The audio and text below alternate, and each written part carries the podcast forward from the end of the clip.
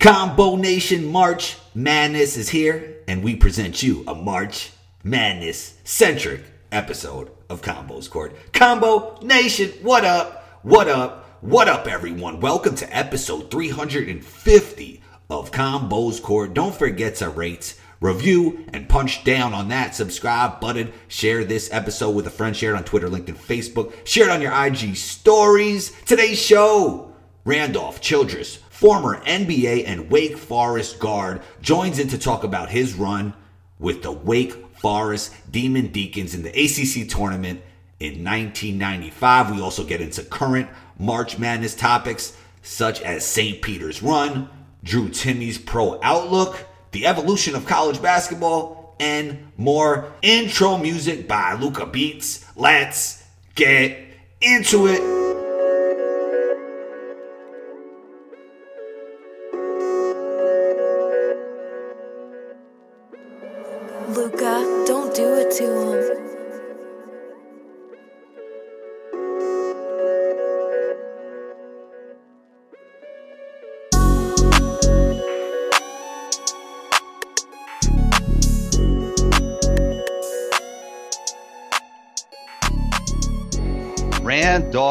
Childress, college basketball analyst, former NBA player, former Wake Forest Demon Deacon. Welcome to Combos Court, man. How are you feeling today? I'm good, man. I appreciate you having me. Oh, anytime. Thank you. Thank you so much for taking the time. Uh, I obviously want to talk some current March Madness. I'm excited about it. But let's start with you. Take me back to 1995, mm-hmm. ACC tournament. What do you remember most about those times? I would just say a level of desperation. You know, it means so much to you when you're a senior and you know this is your last trip. And I think you see quite a bit of that going on now.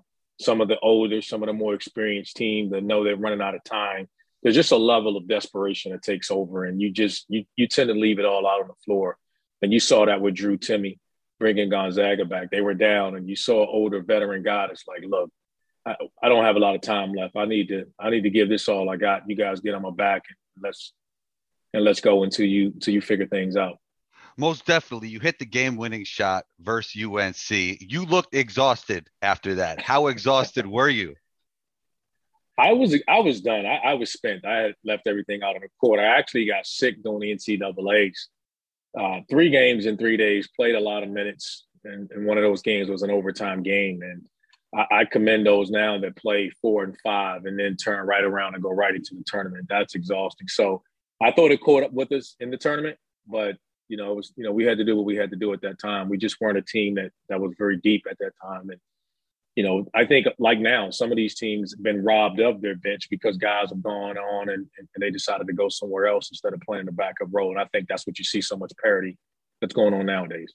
Most definitely more parity. Uh, before we get to current March Madness talk, what were your initial thoughts of the swimmer from St. Croix named uh, Tim Duncan when you first met him? Same thing as it is now. Now he's an ass. No, I'm joking. He's uh, my my first impression of him was he just I didn't think he was ready.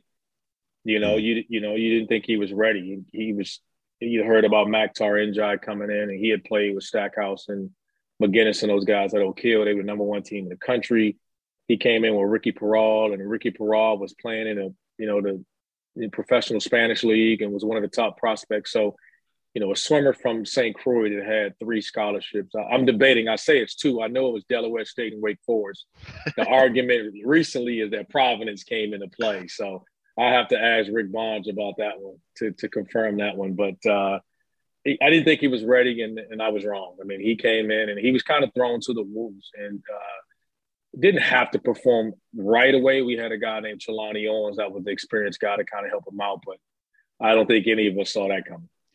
So often on this podcast, we talk about the ev- evolution of the NBA game. Uh, mm-hmm. You know, you played in the mid 90s. Seeing what you see now, what has been the evolution? Obviously, there's some obvious changes, like the three point line was a little bit closer when you were playing. But what are the biggest differences in today's game from the times that you were playing?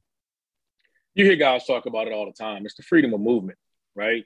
The freedom of movement, being able to go. I mean, you were able to just chuck a guy coming through the lane. He didn't have to have the ball. Uh, you know, you could be running a baseline runner, just cutting through, and guys could, you know, hit you with a forearm. And I mean, the game was just just so much more physical, and it, it took a toll on myself. I know for sure. I've had I have enough surgeries right now, and I'm feeling it right now from from playing back then, and it's a lot different. I think the game is more skilled now. The game is in a better place, and you see that. But during our time, you know, you definitely had to earn your stripes from a physical standpoint. So, I mean, the St. Peter's has fascinated me most out of all the storylines. Um, just watching that game, you know, a lot of people talk about how coaches are out coached, but I don't really think they realize that at times they don't realize that it's not really being out coached in the midst of that game. It's over the course of a season, right? And in my opinion, you know, I watched a little bit of St. Peter's in the MAAC, and you could just tell right away how well coached they were. Um, what did you make of that game and just the emergence of St. Peter's and their coach Shaheen Holloway? I'm so happy for Shaheen Holloway and his, and that group of young men. I mean, you're talking about they shook up the tournament. They're they're the, they're the darlings of the tournament right now. I mean, you don't have to be a St. Peter's fan and you're cheering for those guys, right? Yeah, uh, it, it, you're just so happy for them and what they've been able to do. But so much of coaching is just coaching your team to the best of their ability. And, and, and an unfortunate part about this tournament, sometimes it's about matchups. And you're going to get these tough matchups. When you get these high major teams and you get these dominant bigs, St. Peter's doesn't have that, right? They're going to play outside. They're going to spread you out. You know, it's their Super Bowl going against those teams. And you get some of these experienced guys with the transfer portal and everything that's happened. I think you're going to see this, you know, going forward, you know, not just this year. It, you know, upsets like this will become more and more frequent. Did you notice that St. Peter's was maybe playing a more modern style of basketball? You know, quick hitting offense, shooting the three, while we see some spot up mid range from Kentucky in the first half. Did you see that as well? You play you you play to your strengths. Yeah. Right. And, and people say that all the time, and you it doesn't matter. You recruit to your strength and you play to your strength. You know, the most dominant player for Kentucky is Oscar Tshiebwe. So what good is playing a modern style of shooting threes going to do when that's your best player? So you tend to play towards your your best players and, and what your, your, the team does. And so Kentucky is not a great shooting team. I think they were a good shooting team and really streaky. And they came across the team that, that shoots the ball really, really well. You could play those teams 100 times and probably Kentucky wins 90, 98 or 99% of the time. I mean, 98, 99 times. And you know, but credit to St. Peter's. They just needed to win that one time, and they're up for the challenge. They're tough kids. They're tough physically. You know, more importantly, they're tough more mentally than they are more physically, and and and they're sh- they're showing everyone that. Yeah, I think it was a closer matchup though. Like I think if they played Murray State hundred times, Murray State would not win ninety nine, right? Like that would. Be... No, no, no. I don't feel I don't feel that way about Murray yeah. State. I, yeah, right. I thought they weren't as physically over. But Kentucky is, you know, was a Final Four, a national championship team. You know, right. lottery picks on that team, NBA players on that team, and again, it just shows you that you can't measure that when you when you collect when you're connected and you're you know you're, with one another as a staff and as a players, and you're well coached and you understand what you are. You saw guys deferring the guys and who they wanted to go to, and, and those are the things you need to to cut down nets or to advance or pull off upsets like that. And, man, that was so fun to watch those guys do that. I was just cheering for them. Most definitely. Uh, you mentioned Timme earlier and what he did mm-hmm. to Memphis in the second half. Just, just nasty, just nasty, Red. Like he, he, he really is a certified. Like he really is a bucket. What do you feel about how he has played this entire season? And just looking forward, obviously it doesn't seem that his game will translate to the NBA level on offense or defense. But hey, I could be wrong. Do you think he could sneak his way and having a and have a career in the NBA eventually? You know what? Again, it, it's about system and it's about fit. He doesn't. You know, you're not asking. No one is asking Drew Timme to come in and be a star, mm-hmm. right? But is, is there a role on someone's team for that? Right? That, that, just like there's going to be someone that's going to say, "Hey, they're going to look at Oscar Tshiebwe and say, hey, I, I could use a 6'9", 6'10 guy physically that rebounds everything off the rim. Drew Timme can be a maybe a reserve guy that comes in that you can run your offense through, pass through.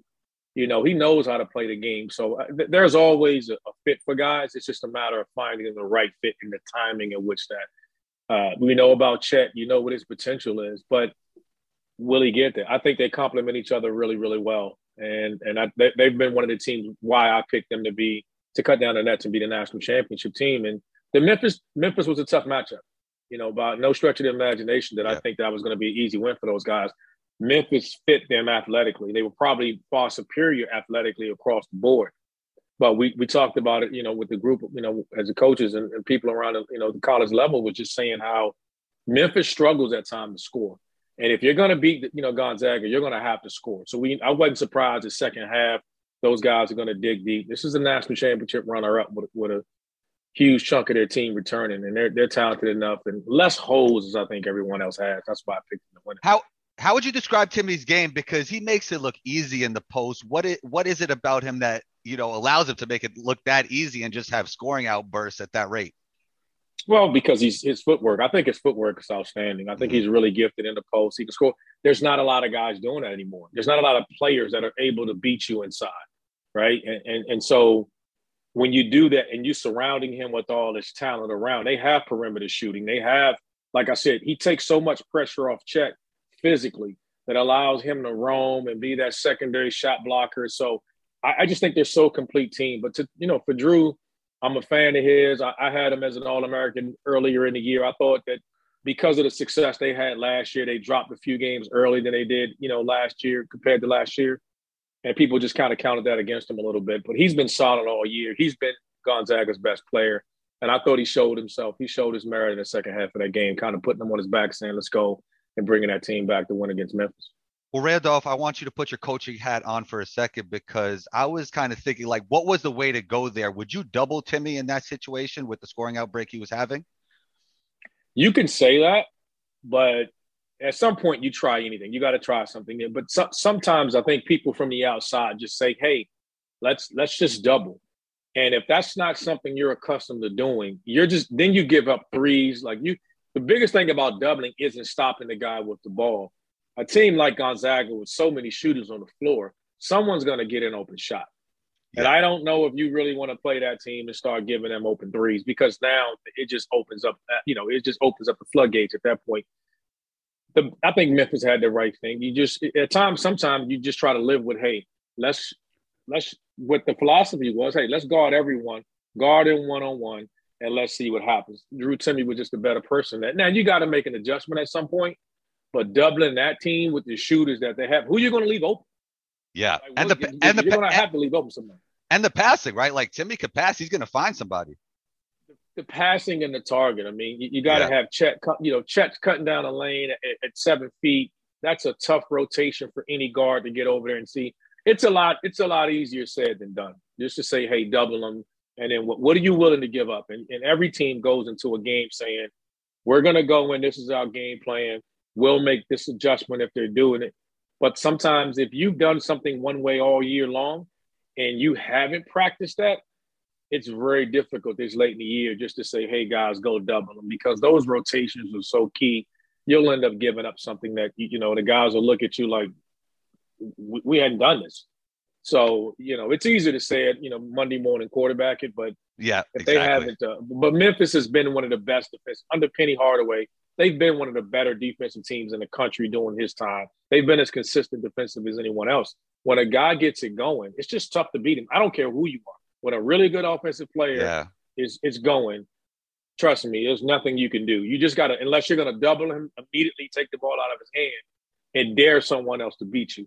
Gonzaga's talented enough because I don't think there's anyone on their roster you're just going to leave completely open or have a late rotation to and say, hey, can this person beat you? Because I think they've proven that they could. Most definitely, they have shooters. They have a lob threat in Chet who could shoot as well. Uh, taking your coaching hat off and putting your GM hat on, um, where do you land on Chet, Jabari, and Paolo as NBA prospects? And who would you take first out of those guys? Wow, you want to get me fired already before I get my GM front office job, man. Like, oh, who would I take first? I'm gonna say Jabari. Mm. I, I, like Jabari. Then I'll take Paolo Banchero. Mm. I like Jabari mm. Smith first. I, I, just like what he does. I, I, I like his overall skill set. I, like him a lot. He has. I'm not. I hate making these comparisons, but he has that Tracy McGrady build to him, ball handling, shooting at a high percentage. I mean, he's not that. Please don't make that that misunderstanding. But he, just from a physical stature, Paolo Banchero is. I was a huge fan of his all year long. I, I thought he settled at times, But lately, you've seen in the second half of the season, and really not, I wouldn't even say the second half. I'd say the ACC tournament. I thought he settled a lot during the year. And then I thought against Syracuse, against the zone, you saw the adjustment Duke made where they were like, look, drive the ball. You know, let's stop settling as much. And I think they've they've been rewarded for that. So I would say Paolo Banchero. My only concern about Chet, Chet's ceiling could be high. Yep my, my higher than both of those guys. My issue with Chet Holmgren is going to be just when you draft him, and I'll go back to I'll use the name Jermaine O'Neal. He reminds me of Jermaine O'Neal in the sense of he's probably a little bit taller, but when I say this, people don't understand. I was there when Jermaine O'Neal was drafted by the Portland Trailblazers, and when we drafted him, it was just the first year, just going to weight room. Like it wasn't about playing basketball with him. It was just about go to the weight room. The strength coach took him there, and that was his his job for the year. And then we would just play, work out, do basketball stuff. He practice was and everything else. But playing him early on wasn't even an option. It was just like get in the weight room and, and stay there. I think Chet needs something like that. I think he needs that just from a physical standpoint. I, I don't know if you want to throw him out there right now because he's struggling with some of the collegiate level physicality and leverage against him he just needs to get stronger to allow his skill set to come into play. And then after that, sky's the, sky's the limit. Do you think it's sometimes tough to evaluate some of these top guys or even any NBA prospect just from the differences of the NCAA game and the NBA game? Because you know the NBA game is a little bit more free flowing. Obviously, there's more spacing around you. Um, is that difficult for you at times, or you could kind of see it through all those different rule changes and just style of play? Not with those three. With those three. you don't have you don't have to worry about any of that with those three. I, I, think some of it, like every like every organization, and every team, it's what do you have, okay. right? What do you have and what do you need?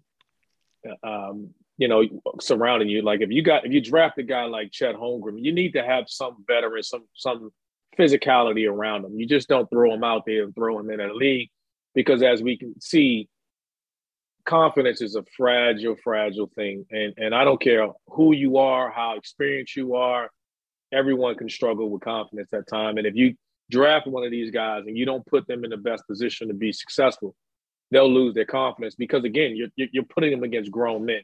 And all these all three of these guys are no older than 19 years old. And and they're they're big, but that league is full of grown men that they're already going to have a physical disadvantage. So they need guys around them to help them with the physicality. And when you look at their college teams, they have that. You know, Chet has Drew Timme. Yep. Paolo Banchero has, you know, Mark Williams, right?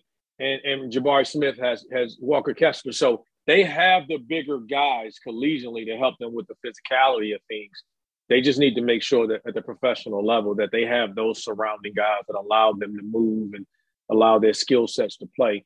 And that's not the case necessarily with Paolo Banchero. I mean, he's coming through the door 250. Like he's a grown man ready to go and play. You know, so he just needs to, you know, to work on consistently knocking down jump shots. But I don't put anything past him. I'm a I'm a huge fan with him. And if I was a team that ended up with any one of those three, I'd, I'd be quite happy. I just think Chet long, you know, short term will be the one that I that I think you need to spend time getting his body ready to, to for that level. Do you think Paolo's going to have to make some big adjustments in terms of maybe a little bit less bully ball and being more of a willing spot up three point shooter at the next level? I don't think you want to make him a spot up three point shooter because that's not what he is. But he is 6'10 and he can put the ball on the floor. So he's going to be able to drive you, pull up mid range shots and things of that nature. So when you start talking about that, I, I think that that's the demise of, you know, it gets, it, there's an overreaction to the NBA in that sense. I, you know, in my opinion, is there's mm-hmm. teams that everyone wanted to emulate the Warriors, and there's only one Klay Thompson and, and, and Steph. You know, there's only one Steph. You know, one Klay. So, and that type of makeup, everyone else tries to emulate that pace and style without those guys, and it's just not working. You look at the the previous two champions. I don't think the Lakers was a great three point shooting team when they won it, and Milwaukee is not a great three point shooting team. It's just understanding what you are and being the best at that and being efficient. And maybe one of the teams coming in will change that. But Milwaukee is not one of the best three point shooting teams in the NBA. They weren't. And they, you take open shots, you take good shots, particularly the three best players. You look at the Milwaukee's best players, they're not. I mean, every team will get a role guy to knock down shots. Right. But that's not the big three in Milwaukee. They're not great three point shooters. You look at the, the you know the Lakers, you know even in the bubble with you know LeBron and, and AD, that's not what they do. They control the paint with their size and athleticism, and so there's ways to win. Just understanding who you are and, and executing the game plan is just it's just the right way to go. Yeah, I think you're absolutely right, especially if you believe that Paolo's that kind of guy that you'll be eventually be able to build around, right? He's 6'10, he's 250, handles the ball, pass. I, I think he's the player comes to mind is a Derrick Coleman. Wow, yeah. And he's probably bigger, right? He's probably yeah. bigger, but he can he can snatch it, push it. You put him in the right mix of guys. I mean, he could be like a point forward for you guys, and you switch. He's he he's he's shown the ability that hey, you want to put a smaller guard on me, he will punish a smaller guard. Um, once he consistently started knocking down the shots, then look out, he got everything else. I mean, everything else gets better. I mean, he'll be fine with that. But you don't see very many 16 guys with that ability to dribble, to pass, willing defender. Uh, you know, he, he needs to improve his jump shot, and I believe he will.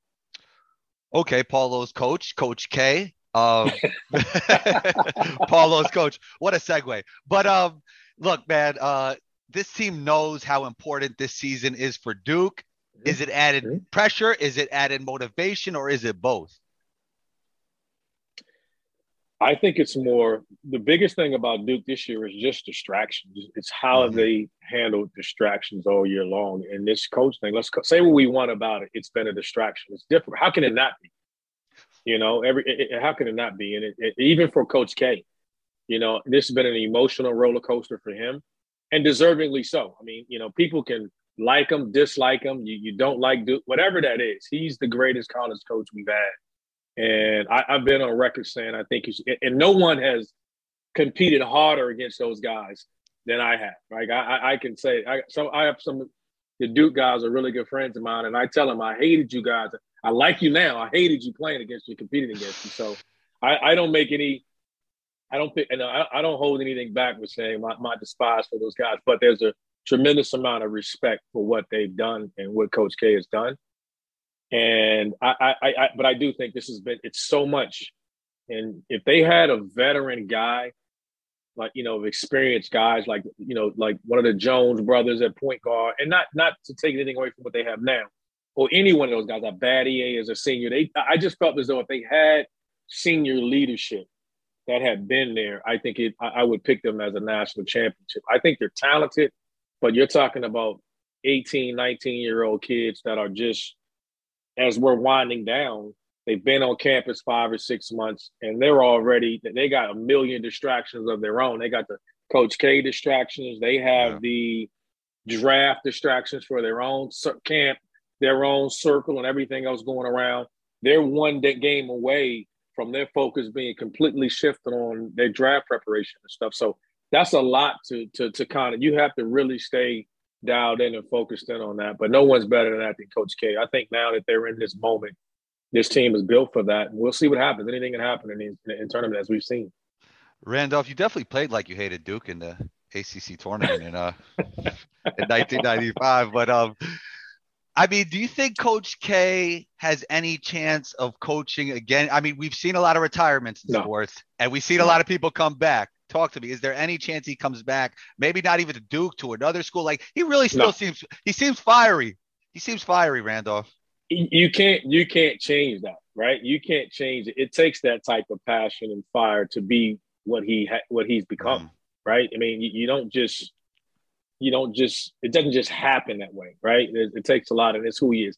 He has the energy and passion to do it, but I think it's time. I, I think he knows when it's time, and I think he, you know he's battled physical illness. I mean, you talked about that year in '95. He was out even back then with back issues.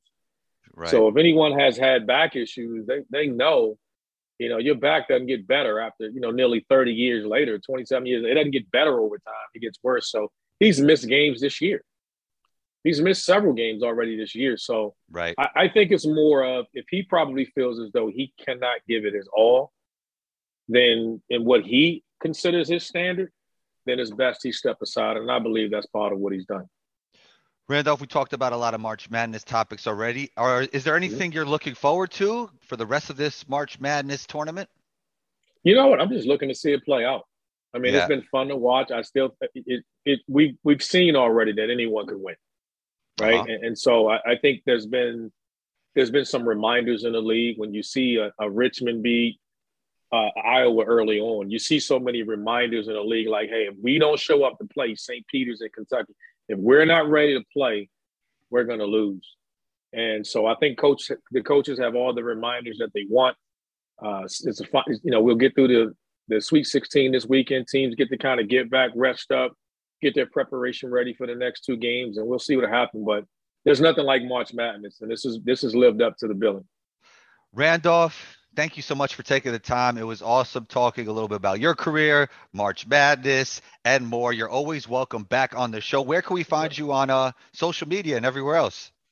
Oh, on Twitter, I'm R22 Childress, man. And I, uh, like I said, right now, just watching these games and calling games at the field at 68. So we're out just enjoying games right now, watching, supporting my Deacs and the NIT. And, and so just, it's just a lot of basketball right now. It's a great time as we get ready for the NBA playoffs down the road as well.